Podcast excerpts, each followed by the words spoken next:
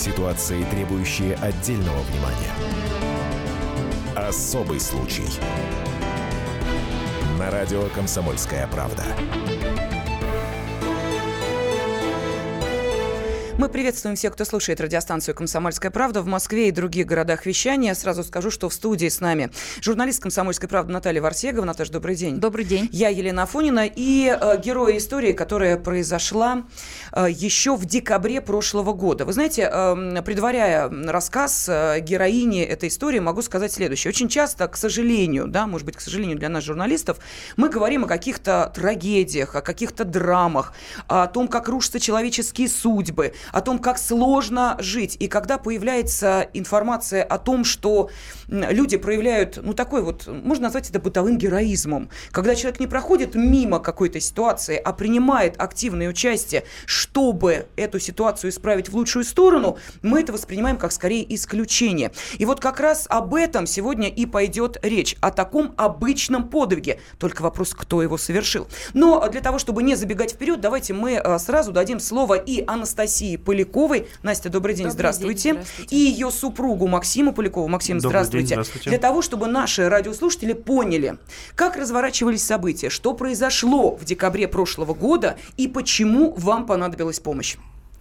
Я ехала из дома, это примерно между девятью и десятью вечерами, в сторону солярия, и, уложив перед этим детей спать, двигалась по набережной и...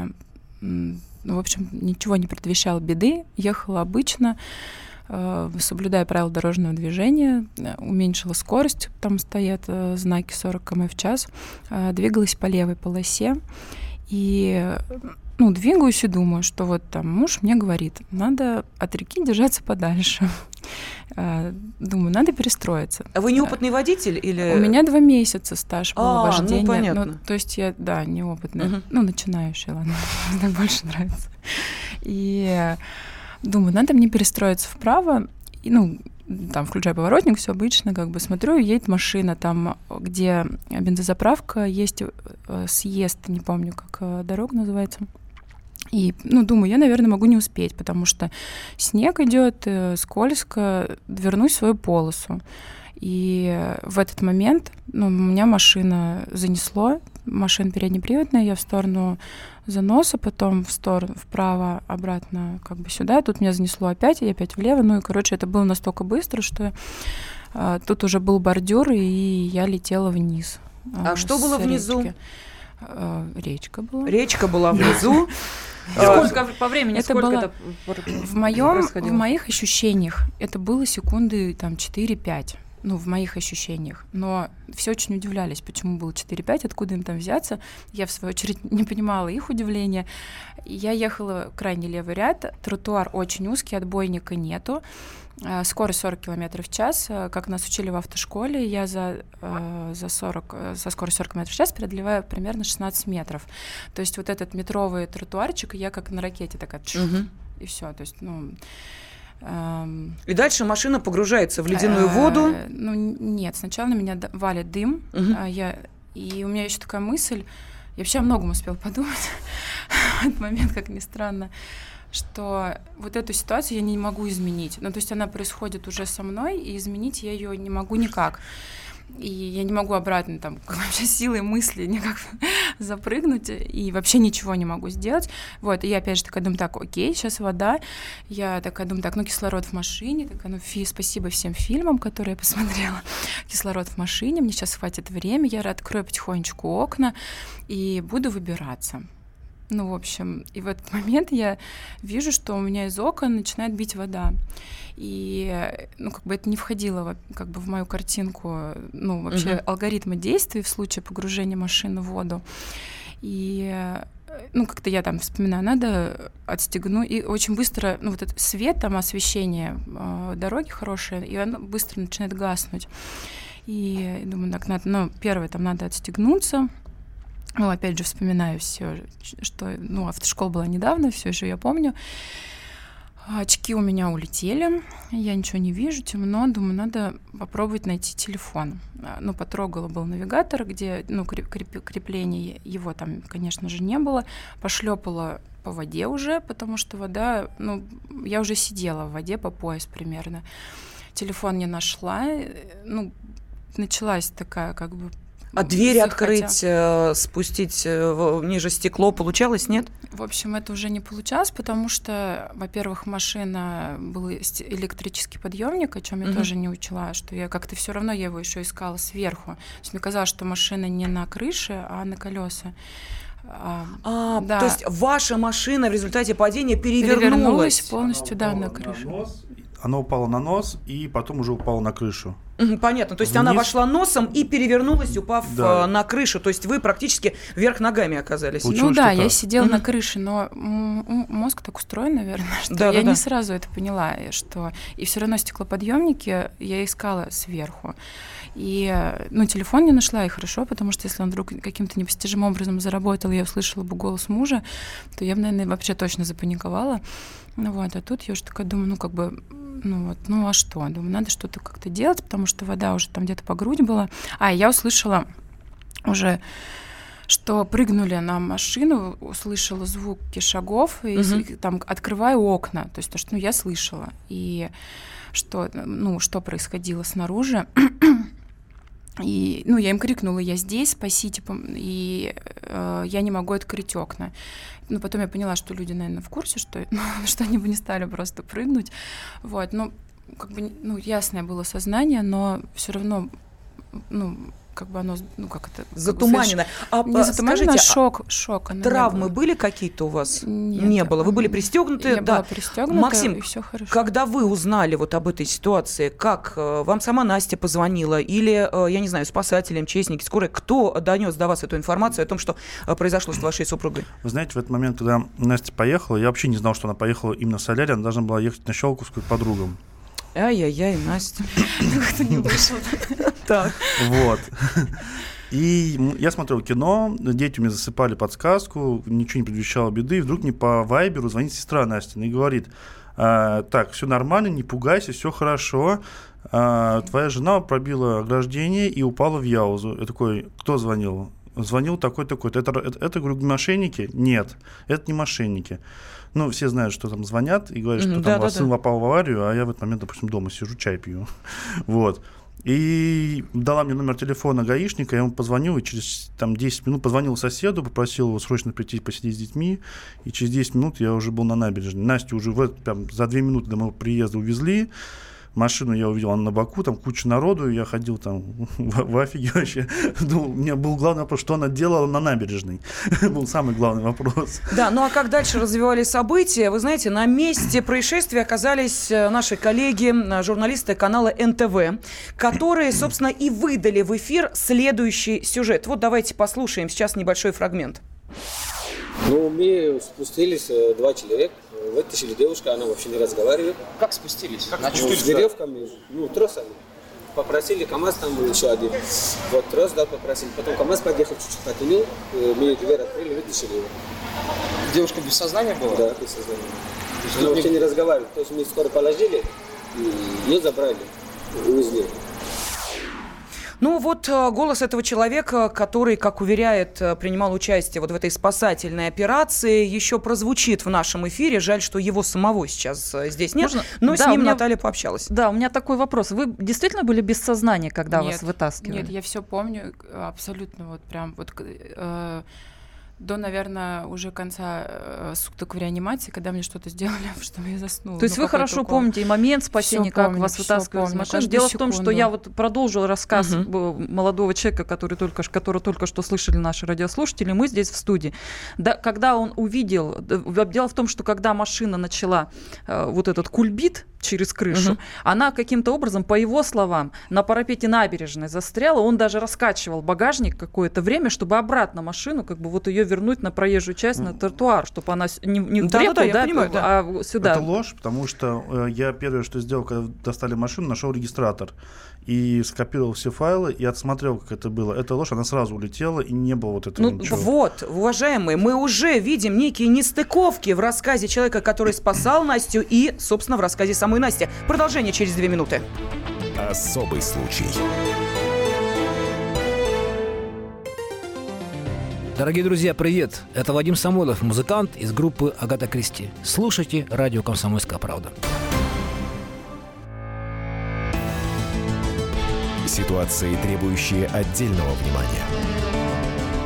Особый случай. На радио «Комсомольская правда». Сегодня мы обсуждаем действительно особый случай. Наталья Варсегова, журналист «Комсомольской правды», я, Елена Афонина, и э, Настя Полякова, москвичка, которая попала в очень неприятную ситуацию, когда в декабре прошлого года ее машина, пробив отбойник, вылетела э, в Яузу, перевернулась, и Настя была действительно в ситуации, которая могла закончиться плачевно для нее. Сейчас также в студии ее супруг Максим Поляков, и мы пытаемся понять, кто же пришел Насте на помощь. Потому что тот голос, который наши радиослушатели э, сейчас вот из сюжета канала эн тэ вэ э, слышали, это тот человек, который уверяет, что именно он сделал все, чтобы э, Настина жизнь не оборвалась, чтобы э, москвичка продолжала э, радовать своих близких, своих детей, мужа и так далее. Э, Наташа, ты пообщалась с этим человеком, давай его назовем. Его, да. зовут... Са- его зовут Сабир Хаспалаев. Э, когда вышел вот этот э, сюжет на эн тэ вэ, э, он был безымянным, да, его там никак не представили, просто вот некий человек, некий герой, такой, который спас действительно женщину. Он прыгнул в воду солдатиком, разбил окно, вытащил машину. Это я его слова mm-hmm. абсолютно цитирую. Вот. Но Сабира узнали его земляки. И в Таджикистане практически все СМИ написали о том, что наш земляк, он герой, он спас женщину. То есть началась такая слава, у него, у Сабира началась такая действительно слава.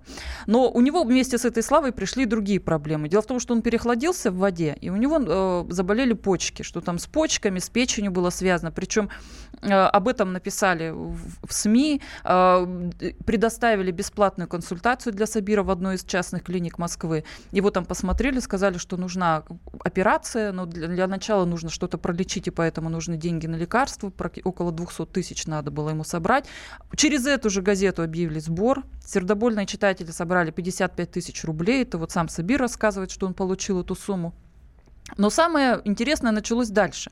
О том, что для него собирали деньги, узнали уже те земляки, которые живут здесь, в Москве, земляки Сабира, и решили с ним разобраться. Они подкараулили его где-то на улице, около подъезда, и сказали: ты вот с женщины, которую спас, ты взял два миллиона рублей, она тебя так отблагодарила. Миллион давай нам, миллион себе оставляй. В общем, парня побили, разбили ему машину, и можно было снова просто вот сбор денег объявлять, потому что, ну, уже ситуация совершенно аховая. Надо сказать, что Сабир вот тогда еще, после побоев, он приходил к нам сюда в редакцию, моя коллега Дина Карпицкая, она его приглашала сюда, и она его попыталась расспросить о случившемся. О его приходе сюда, ну, знала полредакции точно, потому что он устроил здесь какой-то скандал невероятный.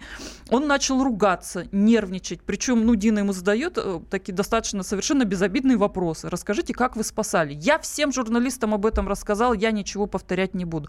Ну, хорошо, ладно. А как вот, что с вами случилось? Как на вас напали? Да у вас в России законы не работают.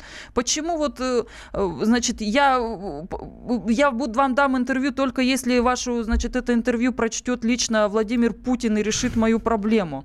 И, и вообще, значит, вы тут ничего работать не умеете, я героя, вы тут на меня, значит, пытаетесь что-то, каких-то непонятно каких, в общем, что со мной тут сделать, непонятно, зачем вы вообще сюда mm-hmm. меня позвали. Дина была в полном недоумении после этого интервью. Она вернулась обратно в отдел, говорит: я не поняла вообще, что это было, но, по-моему, интервью у нас не получилось.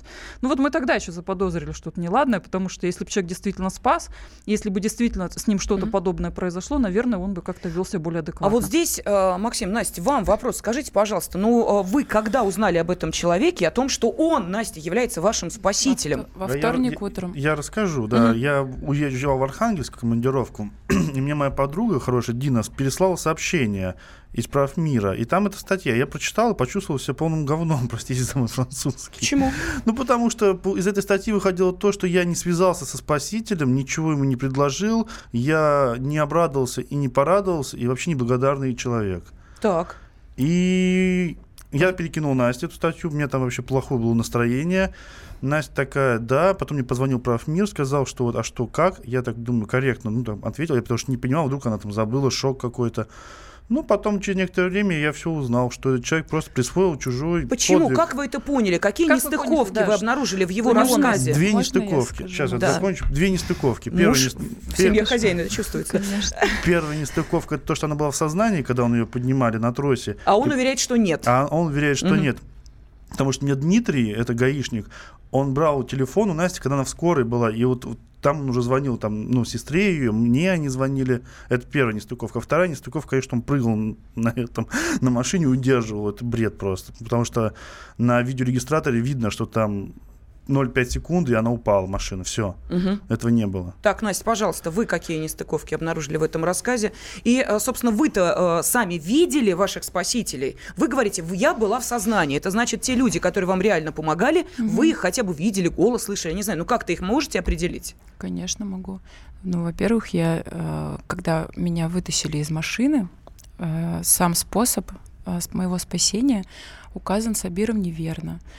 Если бы мое стекло было разбито, я бы вылезла из него сама. Вот. Я не сидела в машине, как бы не, ну, не жалела себя, я что-то предпринимала. Я слышала людей, которые переговаривались. Они разговаривали между собой, они кричали. Был момент, когда вода уже подступала, и я почувствовала такую, ну, тишину. То есть было шумно-шумно-шумно, и я подумала, что... Часто бывает, человек делает очень много, а потом останавливается и говорит: я сделал все, что мог, я подожду спасателей, подожду профессионалов. И как-то, ну, это было для меня таким моментом а, переломным, что люди могут не успеть, да, и тогда я, ну, уже перестала слушать, что происходило вода, за бортом. Э, до... Вор... Вот вода, да, была, да, вода была уже шарф, был мокрый. Понятно, вот то есть момент. До шеи, да? Но, угу. но она прибывала. То есть угу. к моменту, когда машина поползла вверх, я э, сидела, задрав голову кверху, и вода уже доходила до нижней губы. Э, я э, не думала уже ни о ком, ни о муже, ни о детях.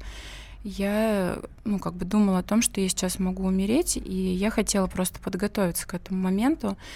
И... Ну, мне было важно, чтобы, ну, не умереть в панике. И, ну, никто не знает, да, что там нас ждет. И как бы тут уже мне было, ну, не важно. Я была благодарна тем людям, которые э, стараются там. Но вот момент был, когда пауза, кто-то там крикнул, что нет, давайте, давайте, давайте, ребят, быстрее. А то там слово употребили, там, синенькую, жмурика, ну, какое-то такое. Я просто как драматург, я его отметила как интересное для себя слово. И... То есть, ну, и я начала уже думать о, ну, о себе, о том, что там совершила, не совершила, успела, не успела, о том, что будет, ну, ждать угу. меня дальше. И хотела, ну, чтобы этот переход был, ну, как бы спокойным, скажем так. И тут машина рванула вверх, и вы поняли, что я, все, вода я уходит? Я начала молиться, да, и, в как... и просто, ну, в стеклах появился, ну, как бы свет опять. То есть машина поползла вверх, я тут уже, ну, тут я бросила молитву. И, ну, и кого вы я... первого увидели? Вот какие... Кого вы зафиксировали я взгляд на ком-то? Я зафиксировала борода... бородатого человека, потому что он открыл дверь. Угу. И я про него писала бородатую улыбку, потому что он потом подходил ко мне в машину спасателей, помахал мне рукой. И улыбнулся, так надел шапку и ушел. Потому что когда я звонила потом уже своему, ну, человеку, который меня э, на самом деле спасал, я его первое, что спросила, говорю: а вы, ну, тот человек там с бородой или без бороды? Потому что я помню, что был один без бороды. И вот кто-то меня, и кто-то потом уже взял меня на руки, кто вот так такой, ух, потому что, видать, я весила очень немало. Пальто, сапоги, шарф, вот это. Ну, все вообще надо снимать, чтобы, ну, вот я это все оставляла. Настя, а сейчас я э, хотела бы, чтобы наши радиослушатели, ну, может быть, действительно те, кто не только нас слушает, но и э, смотрят э, нашу трансляцию, э, в том числе и э, на э, YouTube специальный канал «Комсомольской правды», э, чтобы вы, наконец, поняли, что это за э, пятый человек у нас здесь в студии находится. Это э, тот, кто скромно сейчас вот полчаса молчал, но кто действительно является тем человеком, одним из двух людей, скажем так, кто пришел вам на помощь. Это Алексей Морозов. Алексей, здравствуйте. Здравствуйте, доброе утро. Здравствуйте. Вы, как настоящий герой, вот скромно, полчаса часа сидели, молчали, дали возможность нам интригу сохранить. А теперь все слово вам. Вот, пожалуйста, что происходило на самом деле? Как вы эту ситуацию увидели? Но я двигался по этой же набережной, за мной следовала машина Настина, как я уже потом понял уже. Вот. И, не знаю, каким-то чувством я просто, ну, в левой полосе едешь, да, как бы в левое зеркало смотреть особо не нужно, потому что э, как бы тут бордюр, все, дорога прямая, ну, с изгибом. Вот. Что меня заставило посмотреть, я не знаю. Я просто увидел, что машина, следующая за мной, там на расстоянии там, нескольких метров, бьется об бордюр, подскакивает, выбивает отбойник, на какие-то доли секунды зависает и переворачивается вниз. А в этот момент, когда она перевернулась, я резко остановился, по возможности, сдал назад, сколько мог, потому что уже сзади парковались машины, которые в этот момент тоже это увидели аварию. Вот, подбежал к месту обрыва, ну, вот, возле реки, а, увидел, э, машина перевернута на крыше. Вначале тоже были мысли такие же, как говорит Сабир, спрыгнуть. Mm-hmm. Вот, но с учетом того, что, посмотрев высоту, э, при прыжке можно и много подвернуть, и все сделать, тогда пришлось бы спасать, как говорится, двоих человек. Да, вот как дальше разворачивались события и как на самом деле проходила эта спасательная операция, Алексей Морозов расскажет буквально через четыре минуты. Особый случай. Здравствуйте, я Андрей Норкин. Я Юлия Норкина. Как вы думаете, что можно успеть за сто двадцать минут? Добраться до работы. Посмотреть один футбольный матч. Нарастить реснички. Пролистать новые фотки друзей в соцсетях. Или просто поспать. А можно за эти сто двадцать минут оказаться в курсе ключевых событий страны и мира. Если, конечно, это сто двадцать минут на радио «Комсомольская правда». Программу Андрея и Юлии Норкиных «сто двадцать минут» слушайте по понедельникам, вторникам и средам с восемнадцати часов по московскому времени. Ситуации, требующие отдельного внимания. Особый случай. На радио «Комсомольская правда». В декабре прошлого года произошло ЧП. Машина, на которой двигалась Анастасия Полякова, пробила отбойник, вылетела за ограждение, перевернулась и упала в Яузу.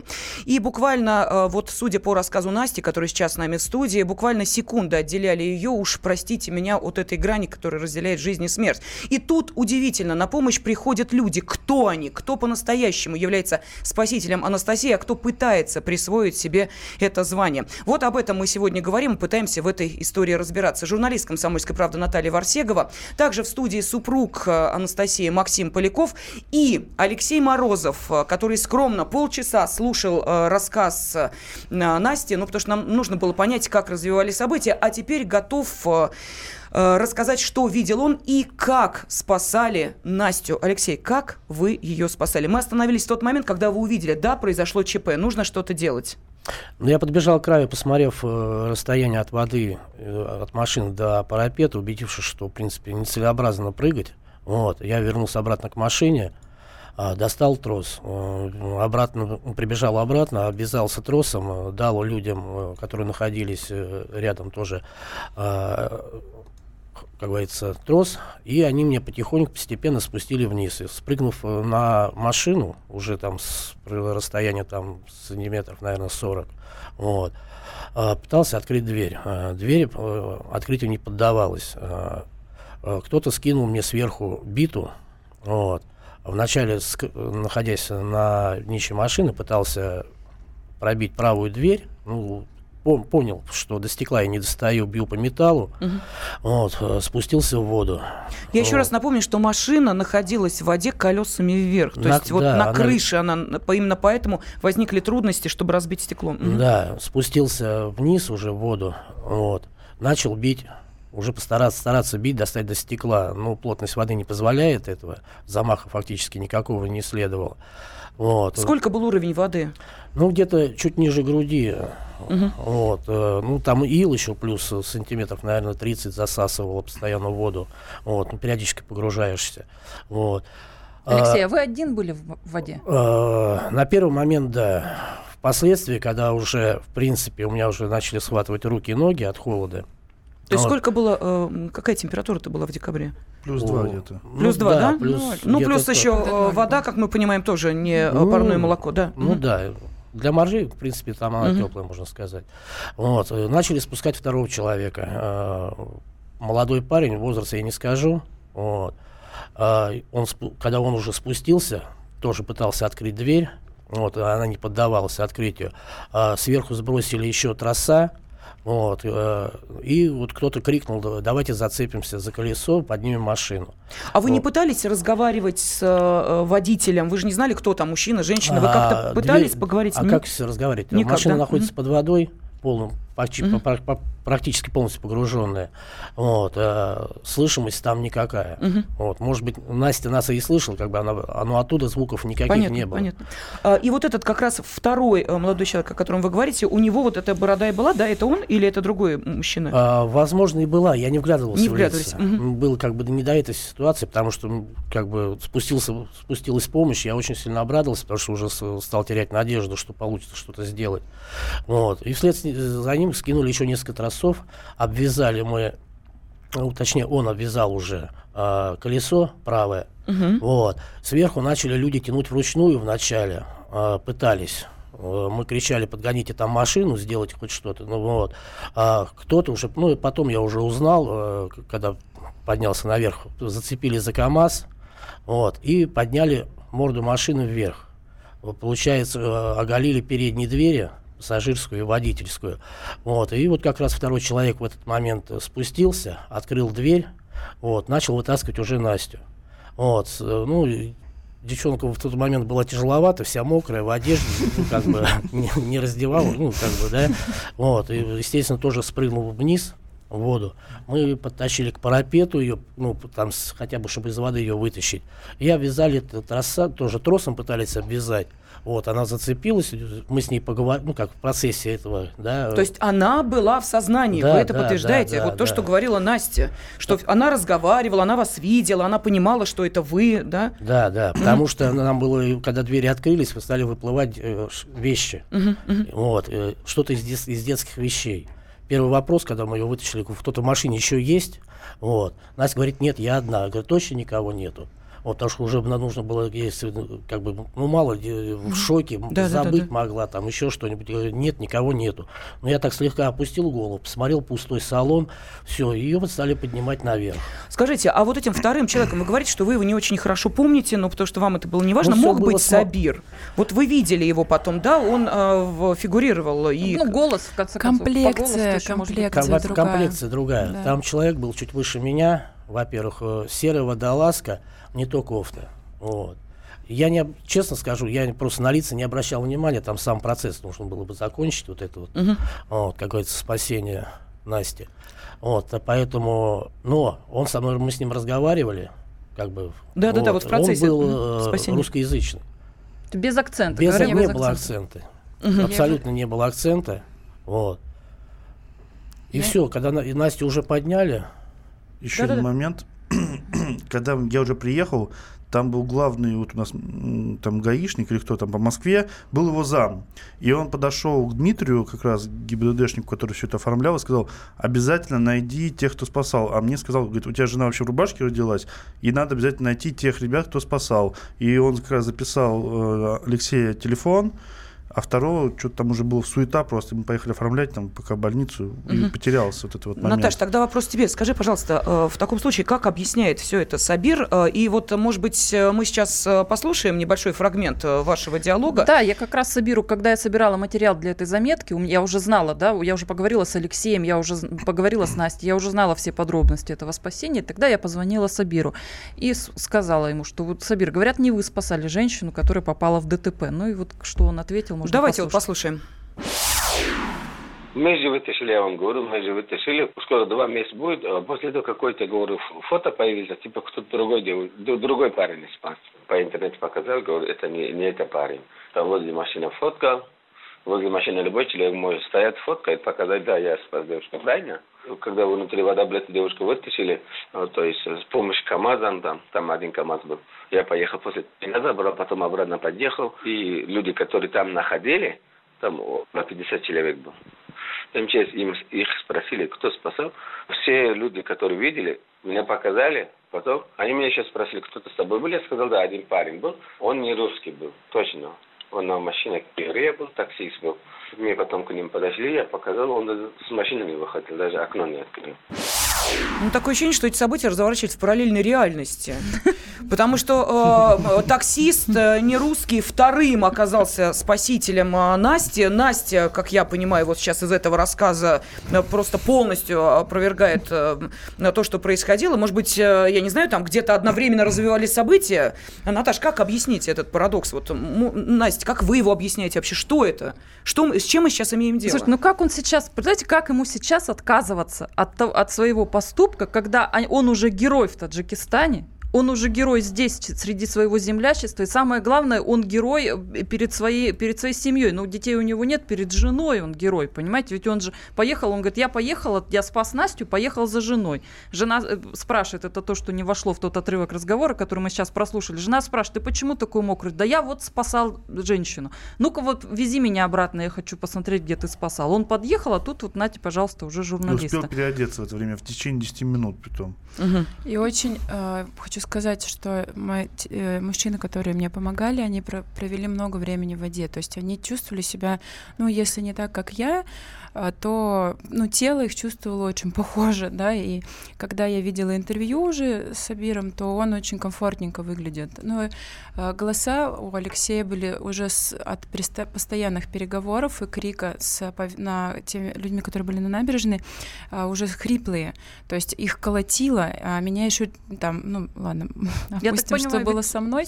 Помощь скорой тоже вам понадобилась, да, после этого? Ну, относительно да, потому что у меня очень сильно прихватили конечности, руки и ноги. Вот. Я не мог отогреться в машине у себя.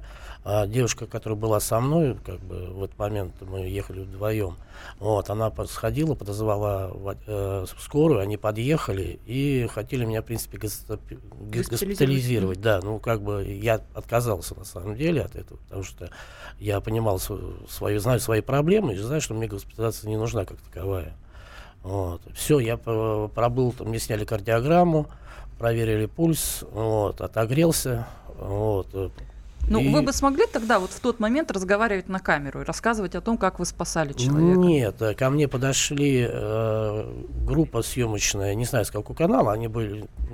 Вначале представились, я не, не расслышал их вначале, вот, с какого канала. Вот, предложили сдать интервью, э, ну... Моя фраза была, я говорю, извините, я не для этого этим занимался, как бы, чтобы давать интервью. Вот, и я не в приглядном виде находился, был, потому что был в машине абсолютно нагишом, одежды запасной нету. Мне друзья привозили, а, звонил соседям своим, вот, девушка моя звонила, потому что, вот, они привезли мне одежду, и за рулем ехать, конечно, состояние было не то. Вот. Ну, вы знаете, у нас остается буквально полторы минуты. У меня огромная просьба. Вот, Настя, Максим, можете коротко сказать, вот, чему вас научила эта история? Вот какой призыв вы хотите сейчас адресовать, в том числе, может быть, и городским властям? Ну, самое главное, поставьте отбойник вот. в этом месте. Вот, Настя сейчас за это бьется. Других, на других опасных местах, я не знаю, этих опасных мест много в Москве, по Но... набережным. И да, я пишу в мэрию, обещали рассмотреть по целесообразности mm-hmm. нахождения там. А вот теперь вопрос Натальи Варсеговой. Наташ, что мы можем сделать для того, чтобы все-таки эта история э, из вот этих э, смутных, разрозненных воспоминаний очевидцев превратилась в реальную картину происшедшего? Ну, вообще мы просим откликнуться второго спасателя Насти Поляковой, потому что именно только с его помощью мы сможем разобраться в ситуации, в сложившейся, и выяснить, кто на самом деле вытаскивал ее из тонущей машины. И уже известно, да, из нашего здесь разговора, что он был одет в серую водолазку или толстовку, рост его около сто восемьдесят сантиметров, спортивного телосложения. Если вы нас слышите, пожалуйста, откликнитесь. Все наши координаты есть на сайте «Комсомольской правды».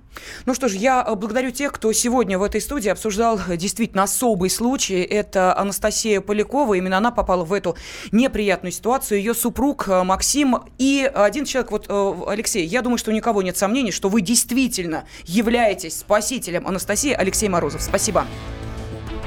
Особый случай. Здравствуйте, я Наталья Поклонская. Слушайте мой радиоблог на волнах «Комсомольская правда». Программу «Взгляд Поклонской» слушайте по вторникам с семнадцати сорока пяти по московскому времени.